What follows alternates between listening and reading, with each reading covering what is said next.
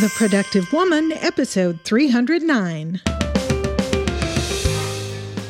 Hello, and welcome to this episode of The Productive Woman. My name is Laura McClellan, and this is a podcast about productivity for busy women.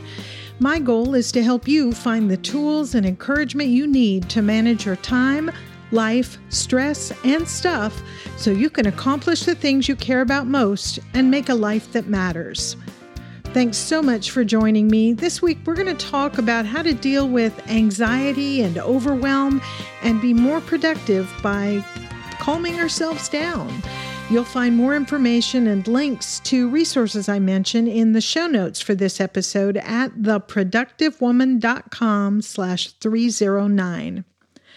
This episode is brought to you by a couple of tools that really help with managing some of the big pieces of our productivity our calendar and our email inbox. If you want to get a better handle on your email inbox, remember to visit sanebox.com slash TPW today to start your free trial of this service that manages your email inbox and puts only the most important emails in front of you. You'll also get a $25 credit toward the service. That's sanebox.com, S A N E B O X dot com slash TPW. And I'll talk a little more about them later. But this episode is also brought to you by Woven. You know, time is the most valuable asset we have, but the tools we have to manage time, to kind of keep track of what's supposed to happen when, those don't always work so well. And it's easy to feel out of control with your calendar. And often we need, if we're using digital calendars, one or two add ons to have it do the things you need it to do to work for you. Well, Woven was created to build into your calendar all the things you need syncing between devices, scheduling, even analytics, all in one place so you can own your schedule and make time for what matters most to you. Woven allows you to sync all your Google and Microsoft Calendar accounts in one place. It offers powerful scheduling tools that are built in for free as part of the service with personalized scheduling links, published office hours, even group polls that can save you huge amounts of time when you're trying to schedule those group calls that so many of us are participating in these days. With Woven, you can rapidly time block your week. We're going to be talking about that later on in this episode. And you can protect your time with smart templates. And you can even get instant insights into how you're spending your time with those built in analytics. I found it very easy to get it set up and get started. And I love that they offer tutorials online to help you see what it can do and get the most out of it. You can try Woven today for free. Just go to woven.com slash podcast slash TPW to try Woven today for free. And I will have links to these in the show notes in case you're driving and, uh, you know, can't take notes. So let's get into the topic of this week keeping calm and carrying on. When the unexpected happens, when challenging circumstances occur, when there's so many things happening to us, it's easy to get anxious, even a little panicky, to get stressed out. And that does not contribute anything good to our ability to be productive the topic or the the title came to my mind just from something I, am sure you've seen it around the phrase "keep calm and carry on." Now, before I get into the topic, I want to mention that I did a little bit of research, and just FYI, the phrase "keep calm and carry on" with the royal crown above it, you've seen those images around. That is actually a trademark. That image is protected under a European Union trademark owned by Keep Calm and Carry On Limited company. I'll put links in the show notes in case you're interested in that. So I'm not trying to uh, infringe on their trademark. We're not using their image, but the phrase kind of makes sense. And there's an interesting history to that phrase as well. But it can be kind of a motto for us in times like we're uh, going through these days with so many different things happening, additional uh, responsibilities or decisions added to our normal everyday life. And it's easy, especially as deadlines loom or things change suddenly, to get very anxious and stressed out. And that doesn't help us get things done, does it? It doesn't help us be productive. And so I wanted to talk a little bit this week about stress and anxiety and how we can get things done without so much stress and anxiety. So, I wanted to start as I often do with kind of looking at what do I mean by anxiety? What does that word mean? I mean, we talk about it, we talk about being anxious and stressed out. Anxiety is something different from stress. Uh, one writer put it this way when we talk about stress, we're talking about the external factors that are causing our anxiety. When we talk about anxiety, we are talking about a physical response. And this writer says anxiety is our natural fear response that occurs when we are confronted with danger. And a lot of the resources that I looked at, and I will link to all of these in the show notes in case you're interested in doing a little research of your own, little reading about this.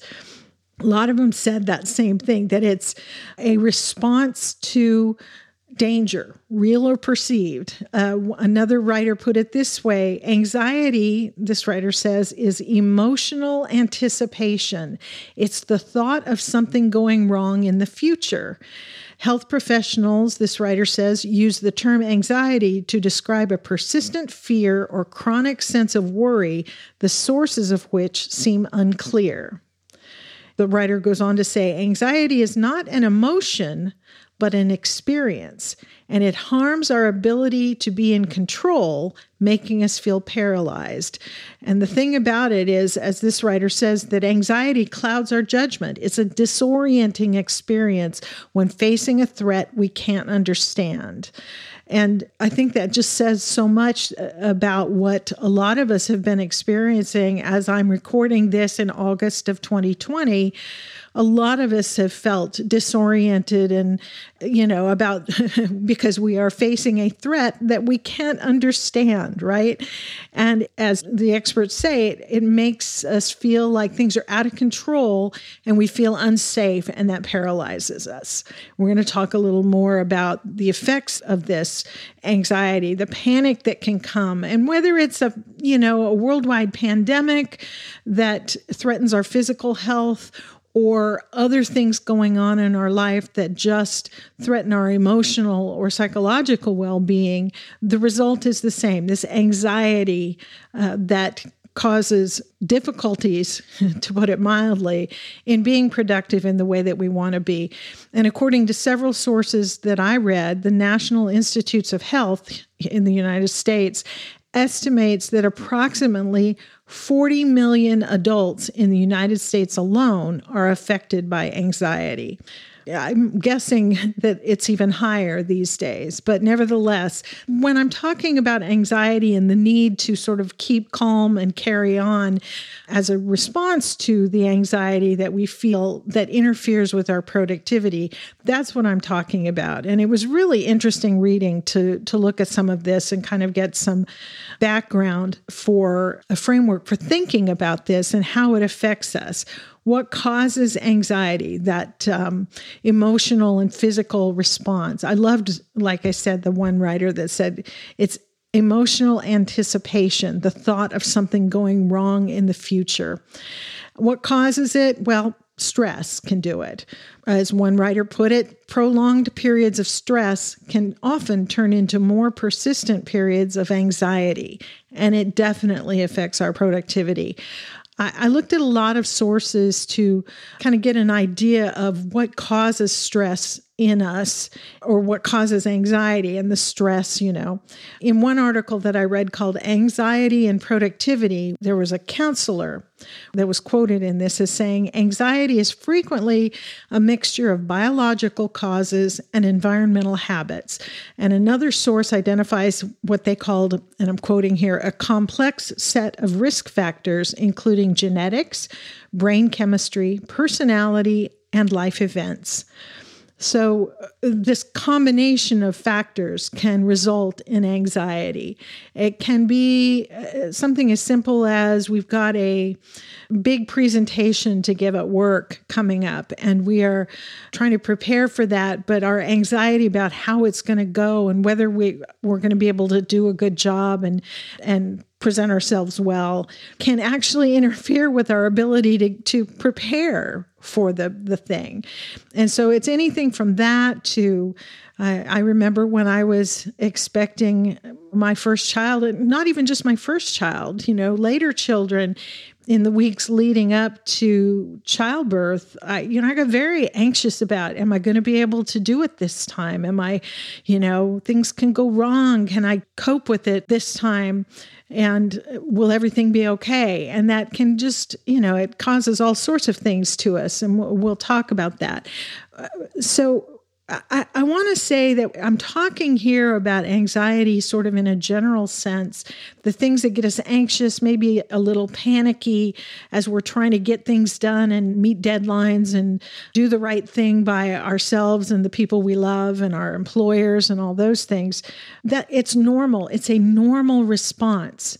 Now, I have to acknowledge that for some of us, it's more enhanced, I guess. It's a more continuous struggle with anxiety. And I'm not talking about that necessarily. I would encourage you if you are one who you feel like you struggle with anxiety, you know, more than the people around you. And you know how many times have we we talked about the fact that we shouldn't compare ourselves? We don't know what's going on in somebody else's head. But if you feel like you need help you need someone to talk to i encourage you to find someone to go to a therapist to a counselor to a doctor and get the help that you need to deal with the anxiety if it's really interfering at any level it can interfere with our ability to get things done. But if you're struggling with a level of anxiety that you feel like it's making it hard for you just to get your day to day stuff done, then I encourage you to get help. It's not a sign of weakness, I guess, is what I'm trying to say. That was one of the things I took away from some of the reading that I did that for some of us, uh, our genetics, our brain chemistry, the personality we've developed growing up, our background, things that have happened to us, we are more prone to anxiety to a level that interferes with our day to day life. And getting help with that is not something to be ashamed of. There shouldn't be any stigma attached to us. So that level is not necessarily what I'm talking about here. I'm talking uh, about that, but also primarily the level of anxiety that any of us can experience at under certain circumstances. And it can come from the stress of impending deadlines, changing circumstances, all the things we've already talked about. The effects of it can be pretty dramatic. One article published by the American Psychiatric Association Foundation's Center for Workplace Mental Health cited several studies that have found that globally, anxiety disorders are the sixth leading cause of disability so this was in in the context of the workplace, and it causes great uh, loss of productivity in the workplace because of that. So that's one of the effects. It it interferes with our ability to get our work done.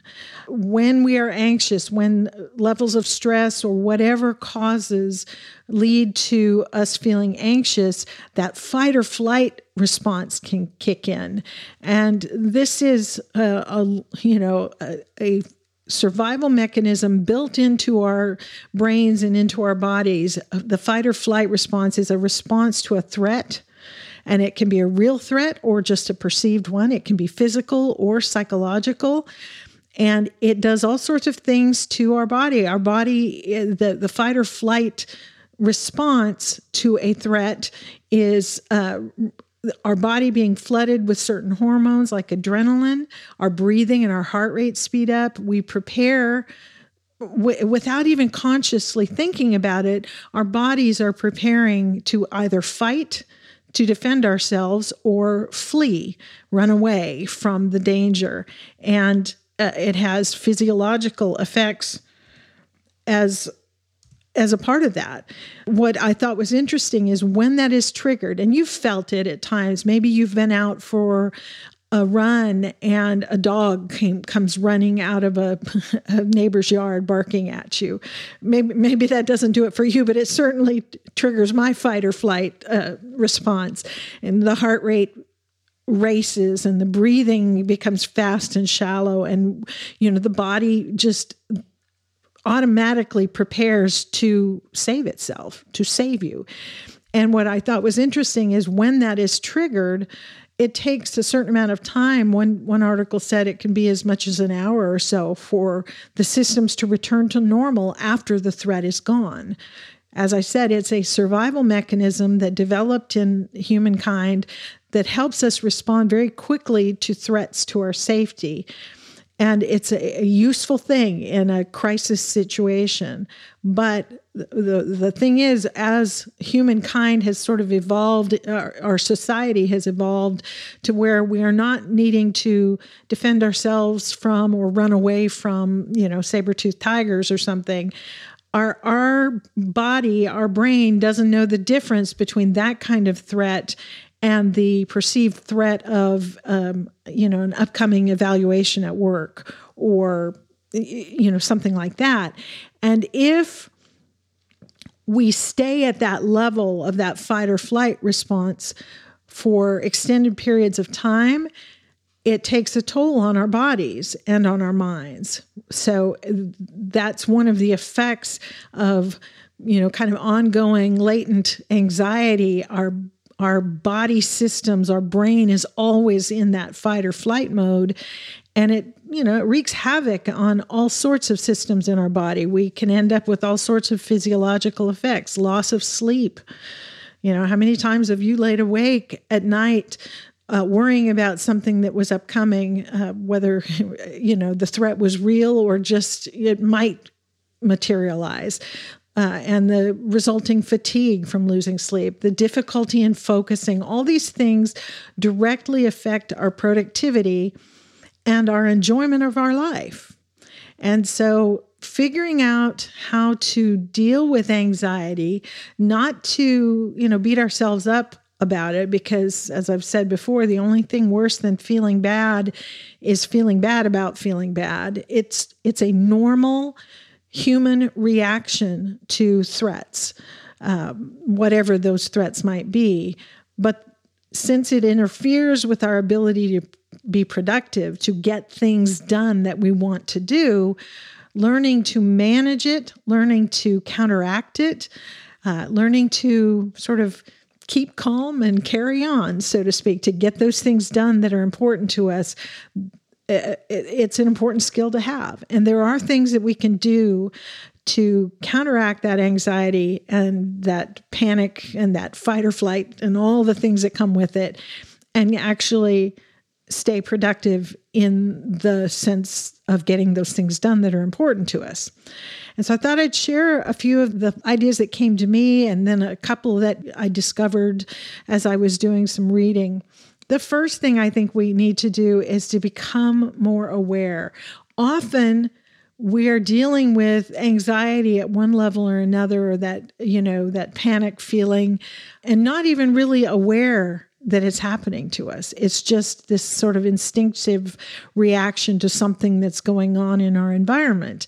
So, the first step to counteracting it is learning to recognize when it's happening. So, one article that I read uh, that was aptly titled, Why Anxiety is the Number One Productivity Killer. It was an interesting article. And like I said, that, that'll be linked along with the others in the show notes that particular article encourages us that every time you feel anxious, ask yourself why. Why am I feeling this way? Notice what it's doing to your body. Notice what's happening at the time that you realize you're feeling anxious or panicky, that your your heart rate is elevated, your breathing is is faster and shallower, uh, and you're just feeling panicky or anxious. Um, just notice it not criticize it, not even try to change anything at first, but just notice that it's happened, recognize that it's happening to you, notice how you feel, what you're thinking, what's going on in your mind, what's going on in your body, are your shoulders up around your ears, are you sweating, are you, you know, how how is it affecting you? And what's happening at the time that you realize you're feeling this And it maybe even more important than what is actually happening is what's the story you're telling yourself about it and what it means. So whether it's, um, you know, the example I've used mentioned a couple times, you've got a big uh, presentation you've got to prepare for work, and you're trying to work on it, but you realize you're feeling anxious. Take a pause for a minute. Notice, okay, that's anxiety. Give it a name you know, we we can cope with emotions, experiences better if we can put a name to them. So say to yourself, okay, that's anxiety. That's what that feels like in me.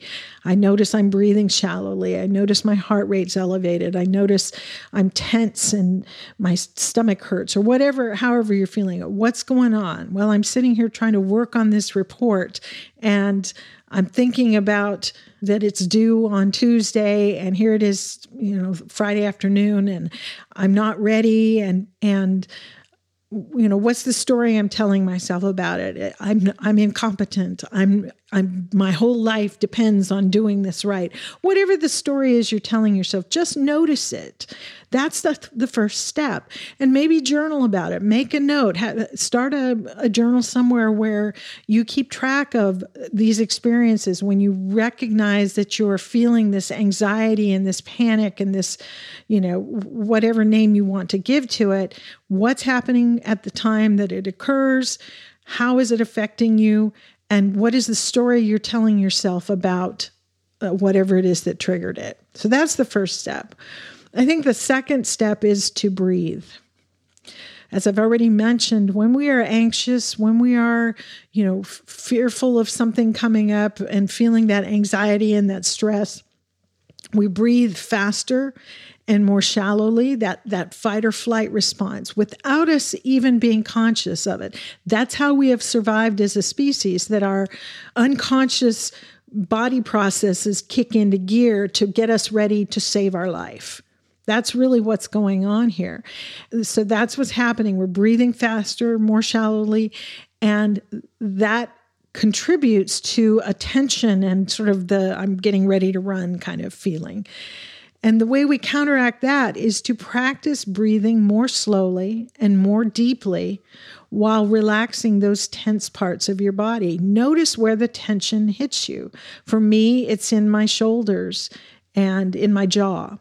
So just noticing that, taking a moment when I realize I'm breathing fast and breathing shallowly to intentionally and purposefully slow down my breathing take some deep breaths and relax my shoulders, relax my jaw, you know, wherever you feel that tension. Just kind of do a quick mental inventory of your body. Where are you feeling the effects of this anxiety, the stress, the tension, and let that go for just, you know, I'm talking 30 seconds, 60 seconds to take a few deep breaths. It can make a huge difference in in in calming us down, getting our heart rate to slow down getting our breathing more deep and our bodies relaxed can help us get back to work and calm us down so we can carry on. If you have um, a, a, an iPhone or an Apple Watch, there is a breathing app that comes along with it. I think it's in it might be in the health, you know, one of the health apps. And you can set that to remind you at regular intervals to just pause, close your eyes and breathe slowly for just 60 seconds. Or you can set it you know at whatever intervals you want. It's a skill for a lot of us. We live in a time when we're you know we're feeling like we need to go go go all the time. We've got so much on our plates and we don't even realize how shallowly we're breathing and how that contributes to ongoing stress and tension and and anxiety. So because it's a skill because we need to practice it do it on purpose. Do it intentionally. You can set an alarm on your phone or a timer on your desk or something to go off once an hour just to take even if it's just 30 seconds to slow down your breathing Take a couple deep breaths, you know, in and out slowly, and let that kind of tension in your body dissipate. That can make a huge difference in how we're feeling if we just do that, just learn to breathe. Another thing we can do, the third thing that I kind of thought about in terms of counteracting anxiety and uh, so that we are able to get things done and be more productive, is to learn to quiet your mind. Uh, for most of us, for many of us, uh, our minds are racing all the time. We've got so many things going on and so many thoughts that we're not even conscious of. That you know, things we're trying to remember and things we got to do and uh, conversations we're replaying in our head and, and all these sorts of things. And that can contribute to anxiety that interferes with our ability to be productive. And so we can, just like we can practice breathing deeply and relaxing our bodies, we can learn to quiet our minds. One way to do that, a great way to do that, is to build in a time in your day, hopefully every day, to just sit quietly for a few minutes meditate, you can use one of the meditation apps. I love Headspace. Uh, there's also the Calm app, and there are a, a, bunch of podcasts out there. I'll see if we can find some to link to in the show notes that do little short meditations. But I like Headspace because you can set it for however much time you want, just just a few minutes to meditate to quiet your mind maybe do a mind dump. That often helps me if i'm feel feeling myself getting anxious and panicky about all the things you know to sit down with a, a, pen and paper and just write down everything, get all those thoughts out of my head onto paper where I can look at them and evaluate them more rationally instead of having them sort of swirling around in my head. You know what I'm talking about. I, I'm guessing you've probably felt that too. And being intentional about making time every day to sit quietly, not with sounds, not with music, not with anything playing, but just quiet. It's something hard to come by these days. Uh, and get those thoughts out of our head onto paper.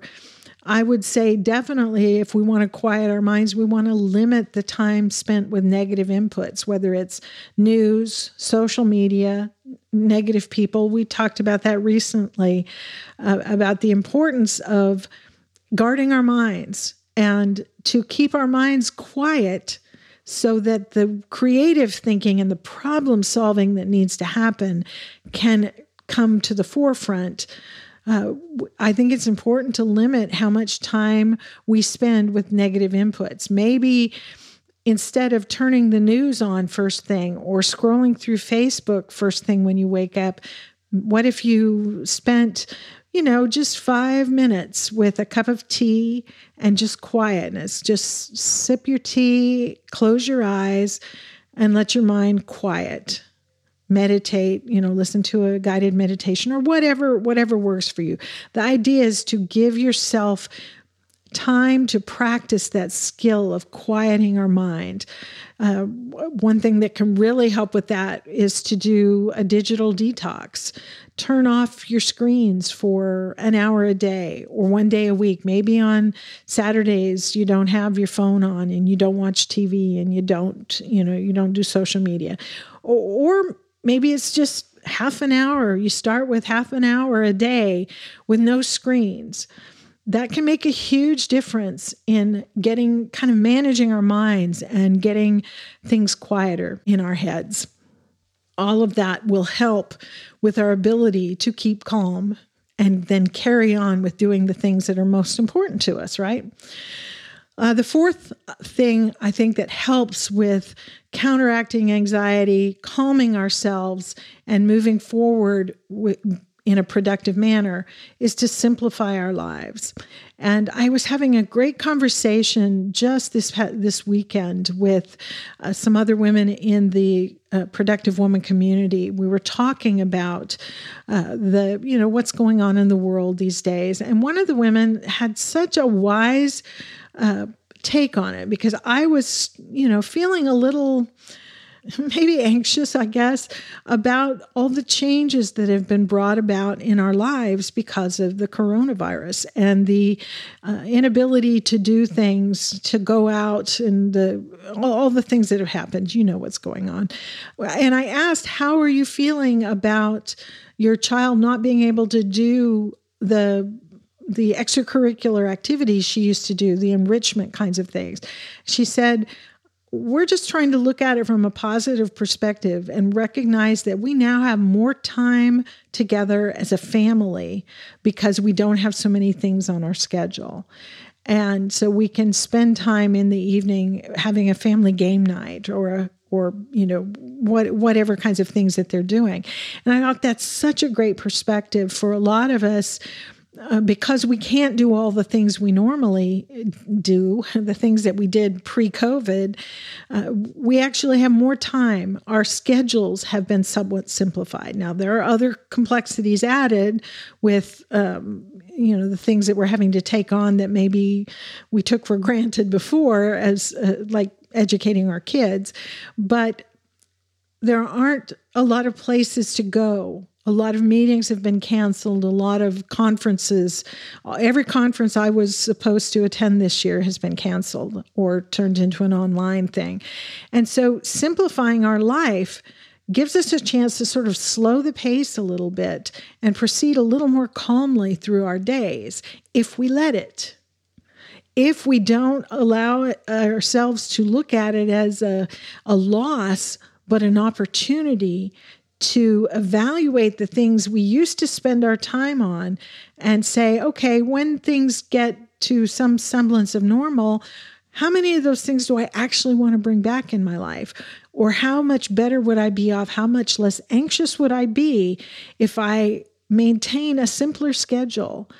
Uh, sim- similarly, simplify our space. If we have less stuff, our lives are simpler. So purge ruthlessly you know, we talked recently about if you have small children, have fewer but better toys. Practice toy rotation. So you only have, you know, a few toys out at a time that they can really enjoy instead of just an overwhelming pile of things.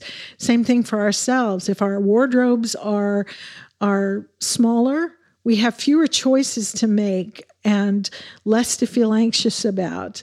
If if what we have is only a few key pieces that we really like, that are good quality, that we feel good in, it makes life simpler, right? So the less stuff we have, the less time we have to spend cleaning it, moving it, caring for it, and all those sorts of things.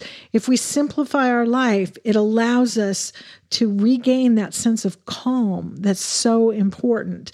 So, whether it's your space, your calendar, the routines that you have, make it simple, make it easy for yourself to the extent you can. Practice less but better in all areas of your life. Keep only the things you use and love. Um, every tool you use let it be something that you enjoy using. You know maybe make a commitment to over time gradually replace uh, items that you need but that you find that are ugly or they don't work well and replace those with alternatives that are both easy to use and beautiful to you to make your life simpler and therefore slow that pace a little bit and bring back that sense of calm we can certainly uh, counteract anxiety and get things done in a calmer way with this fifth thing, which would be to develop those key productive habits, whatever those might be. And I would not say you should try to, you know, develop a whole bunch of new habits all at once, but pick one to kind of focus on for a while until it becomes automatic for you. So whether it's, you know, the first thing I would say if you don't keep a list a to do list, you know, a list of the things that you need to do. Start with that, just a simple list, a piece of paper and a pencil, and get all those things that you need to do out of your head can help you calm down and evaluate what's making you anxious and actually make progress on getting things done. So, just that habit alone can go a long way to helping us live a more calm existence. Another habit you might want to develop would be the what you know they refer to as eat the frog. Uh, do the most important thing, that thing you've been avoiding, first thing in your day. That gets it out of the way. Uh, you avoid dreading it all day, having it sort of hanging over your head of, as this thing that's got to get done because you've done it.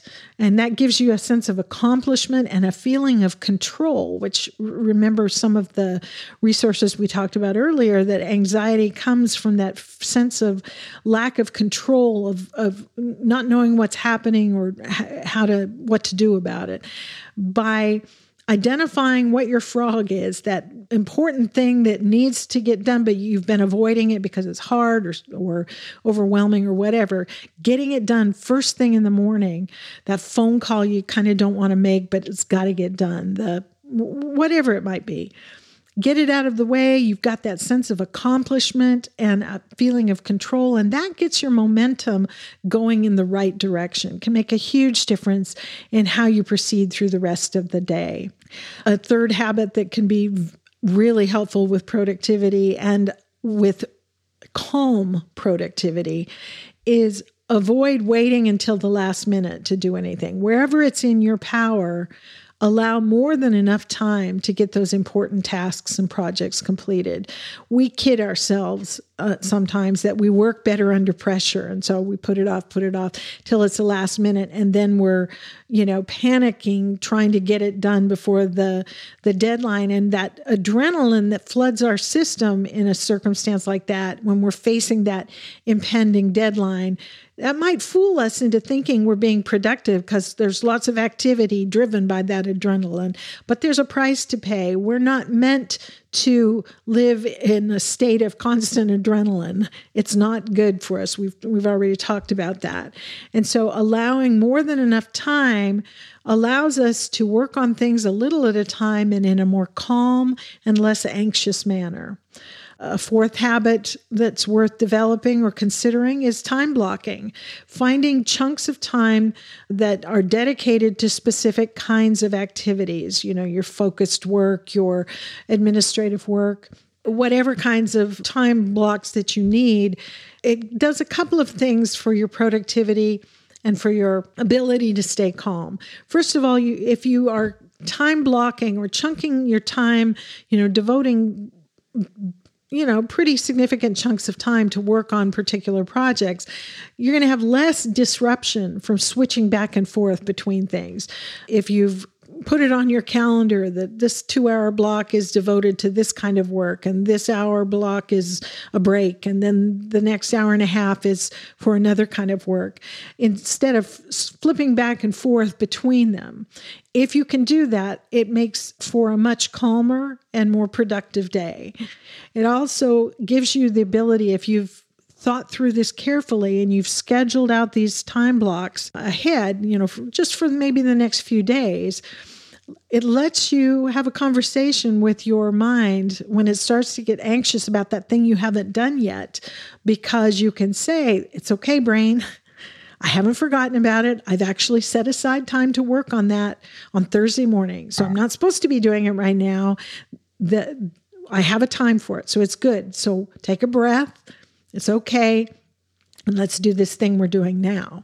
So, time blocking can be a really big help in terms of getting important work done in a calm and thoughtful manner. Another habit to develop is what I'm calling your focus muscle. Practice focusing on what you're doing. One of the things that anxiety does is interfere with our ability to concentrate. Um, we're distracted and we're unable to kind of focus our thoughts clearly. But if we work on it, we can improve our ability to focus. If we do some of these other things we've talked about, taking a breath, noticing what's making us anxious and, you know, coming up with strategies to deal with it, and then practice focusing on what you're doing, just one thing at a time with no distractions. We're not very good at that. A lot of us aren't anyway. So this is a skill you can develop, a muscle that you can strengthen by starting with just a few minutes. For the next five minutes, I'm going to focus all my attention on this project that I'm doing, this task that I'm doing right now, with no noise, no distraction, and work on it until five minutes is an easy time, and then gradually build up the time until you're able to stay focused for longer periods of time. A sixth habit to consider developing is something that I thought found in one of the articles that I read. I thought this was really good. Um, this writer suggests that breaking tasks down into micro tasks that can be completed in just a few minutes can help address that stress induced anxiety of overwhelm. Being able to check off each small micro task creates a sense of relief from that anxiety of am I going to get it done? Am I going to get it done? What if I can't get it done? So you get that sense of relief because you've checked off a piece of it and it builds momentum that helps you get the larger project done. One example might be, you know, instead of having on your to-do list write project report for supervisor, that might feel too overwhelming. That might feel stressful. That might create anxiety. So instead of writing that, have a the the micro tasks list underneath it all the little pieces. Maybe they're you know gather the, your reference materials. Then that's one step you know can be done in a few minutes. Now you've got them all. Next step maybe create a basic outline or your table of contents that of the topics that you're going to cover in this report. Uh, the next step would be just to write 300 words or, you know, the first two paragraphs or however you want to identify it.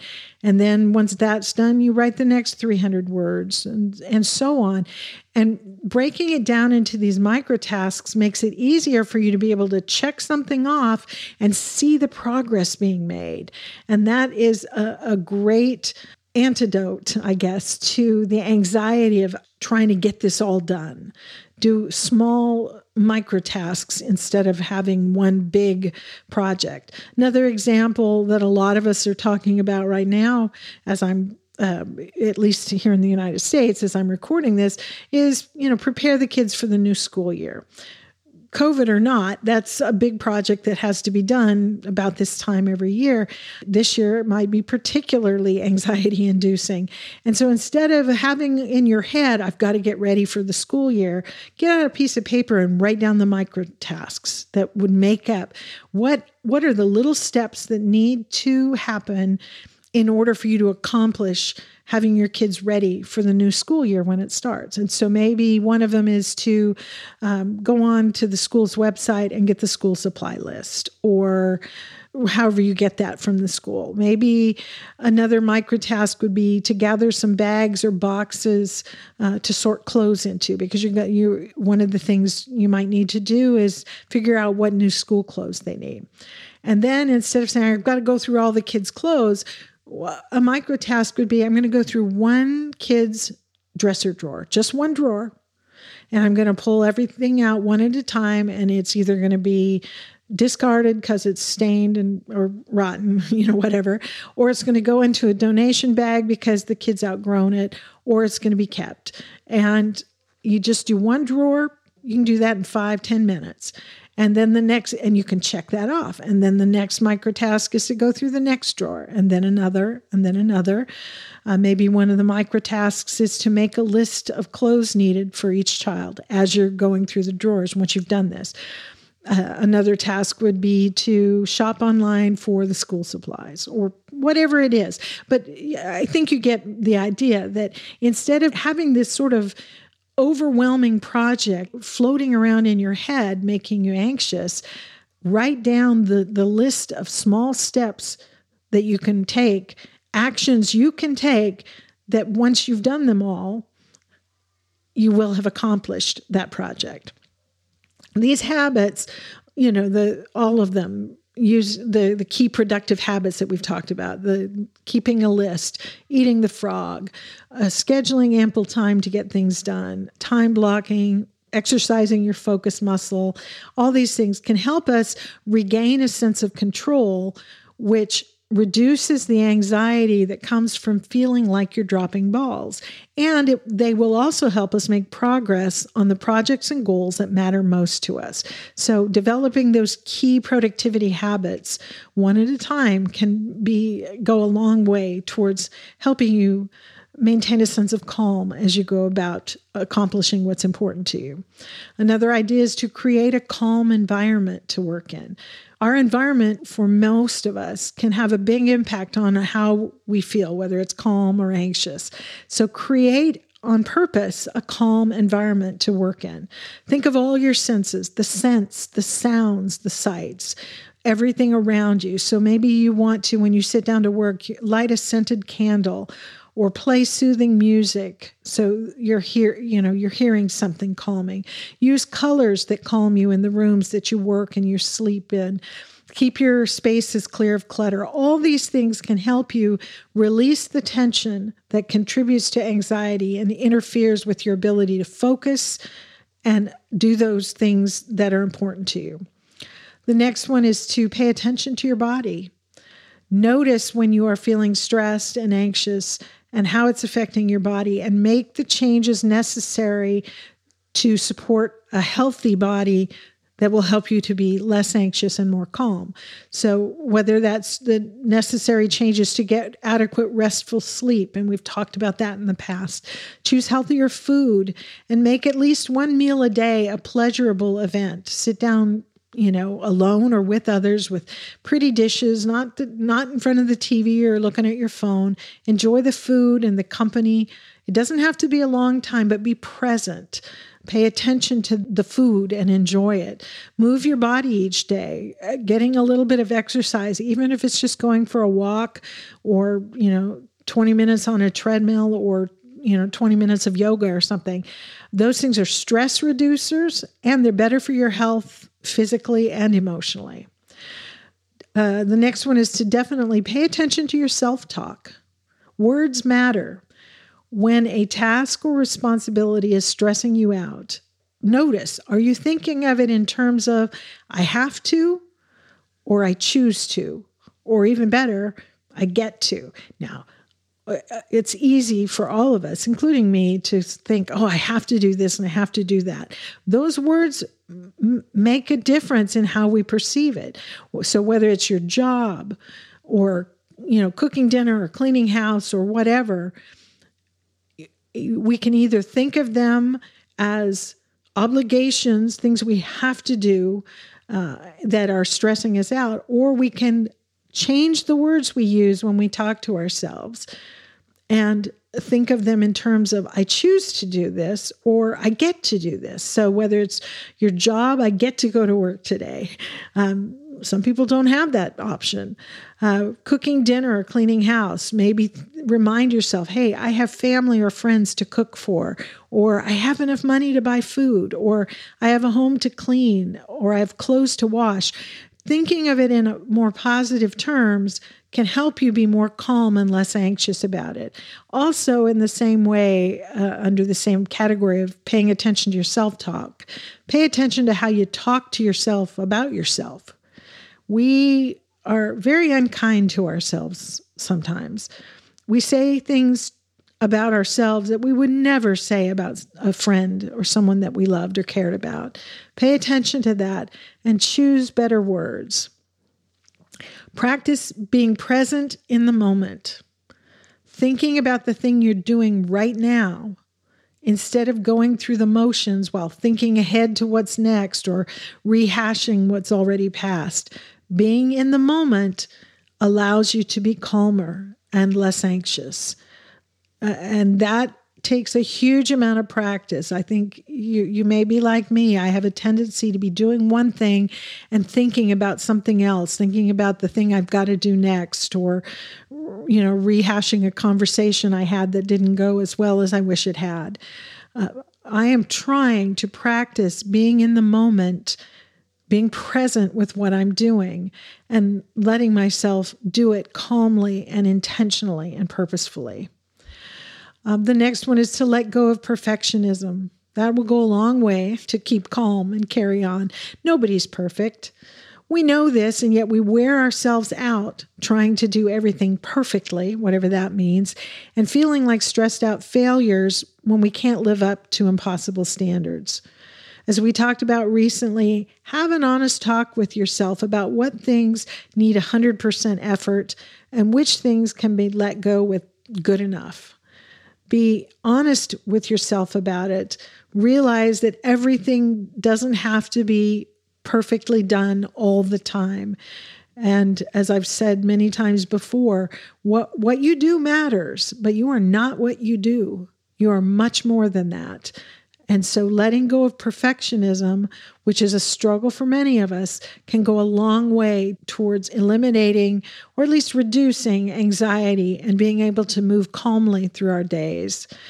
And finally, if we want to be able to keep calm and carry on, to uh, reduce anxiety and continue progressing in making a life that matters, practice radical grace towards yourself as well as others, especially yourself. Practice radical grace. Give yourself and others the benefit of the doubt. Trust yourself. Uh, be kind to yourself and others. Uh, as one writer put it, and I thought this was so good. Um, they said none of the techniques above will have an impact unless you're ready to stop punishing yourself today for how your anxiety affects productivity. It's unlikely you'll ever completely stop those stomach knots from appearing from nowhere. So don't waste precious energy trying. Give yourself grace. I say it every week and I mean it every week. I need the reminder as much as you do. We uh, judge ourselves harshly hold ourselves to an impossible standard and then wonder that we're anxious and stressed out.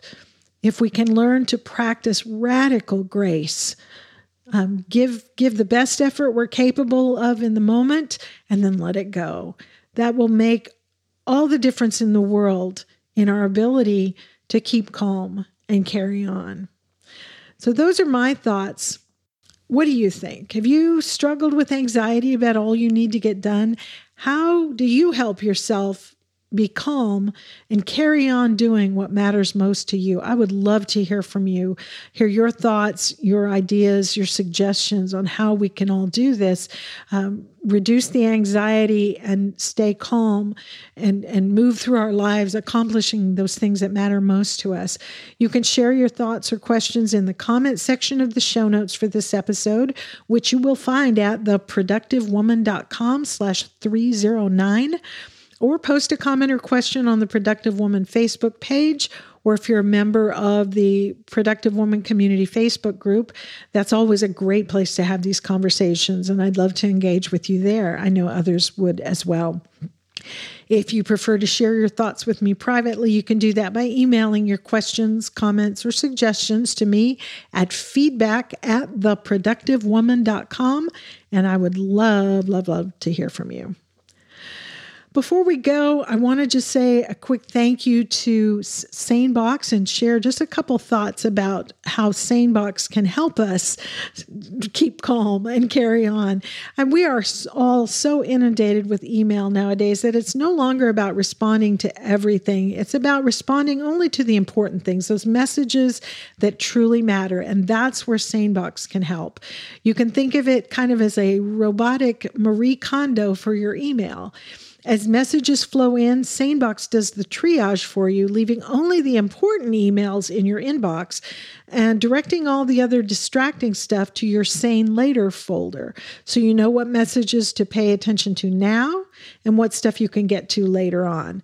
It also has a great feature, um, several great features, but one of them I love is the what they call the Sane Black Hole, where if you get you know, email messages from annoying senders, marketing kinds of things that you never want to hear from again, you just drag that email over into the Sane Black Hole folder, and that takes care of it. Best of all, you can use SaneBox with any email, client, eh, or phone anywhere you check your email. So see how a SaneBox can magically remove distractions from your inbox with a free two-week trial. Visit sanebox.com slash TPW to start your free trial and get a $25 credit. That's SaneBox, S-A-N-E-B-O-X, sanebox.com slash TPW. And remember, if you'd like to make better use of your calendar, check out Woven.